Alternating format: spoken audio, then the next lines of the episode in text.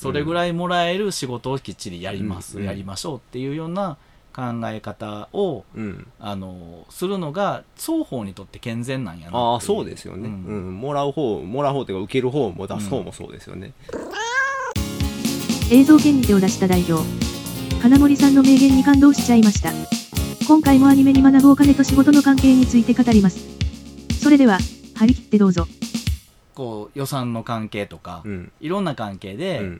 うん、もっと値切られてたらとか、うん、もっともっと安い単価やったらってなったら、うん、多分僕ねあのやる気ないと思う。あ確かにそれはそうですよね、うんうん、だそこに対してその心意気とか、うん、意図をちゃんと買っていただいて組んでいただいて、うんお仕事を出していただけたお客様に対しては、うん、もう誠心誠意、うん、もうもらった以上の価値を返したいって思うんですね。期待値以上の成果ってことですね。そう絶対出したろうって思うから、うん、あ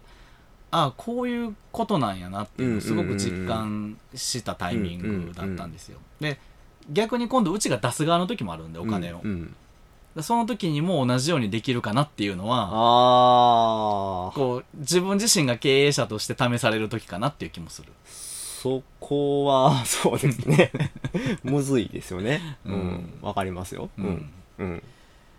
でももちろんねそのパイの大きさもあるからね、うんうん、そのそれに比べてこうある金額がの割合って変わるから、うんうんうんうん、入ってくる金額にもよりますしね。そうですね、うんうん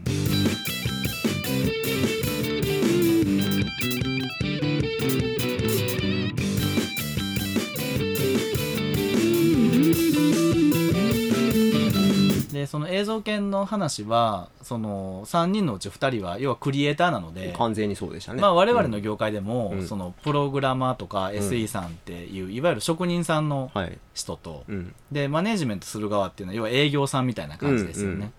でこのバランスっていうのはこう何で測るかって難しいけど、うん、一つ基準としてお金が絶対数値として出るので分かりやすいですね、うん、この仕事いくらっていうのがあるから、うん、そこに対する考え方の違いっていうのは、うん、こうかなりギャップがあるんですよね、うん、こう技術の匠の人たちはその自分たちのお給料っていうものが数字としては見えてるけど、うん、それ以外に間接でかかってくる分とかっていうのはあんまり認識がないじゃないですか、うんうん、ないですね。でも営業さんっていうのは、うんうん、そこも含めて、うん、そこから自分の給料を持っていく、うん、要は原価でかかる分は払って払って払って、うん、余った利益の分から自分たちの給料を取るっていうことを考えるからいろんな経費も知ってってないといけないし、うん、そこの考え方も含めて、うん、いくらっていう話をするんですよね、うんうん、だから技術からするとえそんな額でって思うけど、うんうん、額でって思うような仕事すんなよってい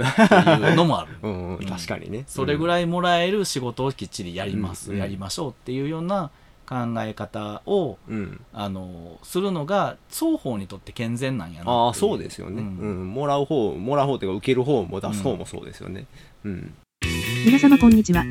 エーアイ ナレーターのユニコです。チャンネルユニコでは皆様からのレターやコメントをお待ちしています。取り上げてほしいテーマやふたりへの応援メッセージなどどしどし投稿してください。それでは引き続き番組をお楽しみください。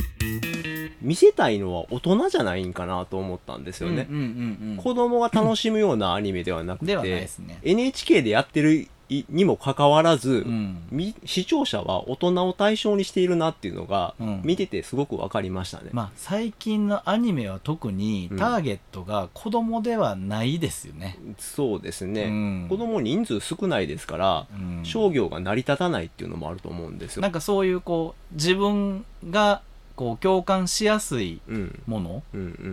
ていうののターゲットが大人になってる、うん、共感するっていうのは自分が経験して若い頃やってたみたいなことやから、うんうん、おのずと年齢層は上がるじゃないですか、うん、上がりますね。割と深い話が多いですね。そうそう最近のアニメは、うん、あの子供が見てわからないだろうっていうようなことがたくさん出てくるんですよね、うんうん、でもそれが逆に受けてるでしょ。うーんあの鬼滅の刃だって、うんうん、あれ鬼の辛さとかそんなとこめちゃくちゃ描いてるじゃないですか。あそうですね。鬼が人間から鬼になる前の話っていうのをたくさん描いてて、うんうん、そこは結構感動を呼んでたりするんですよね、うん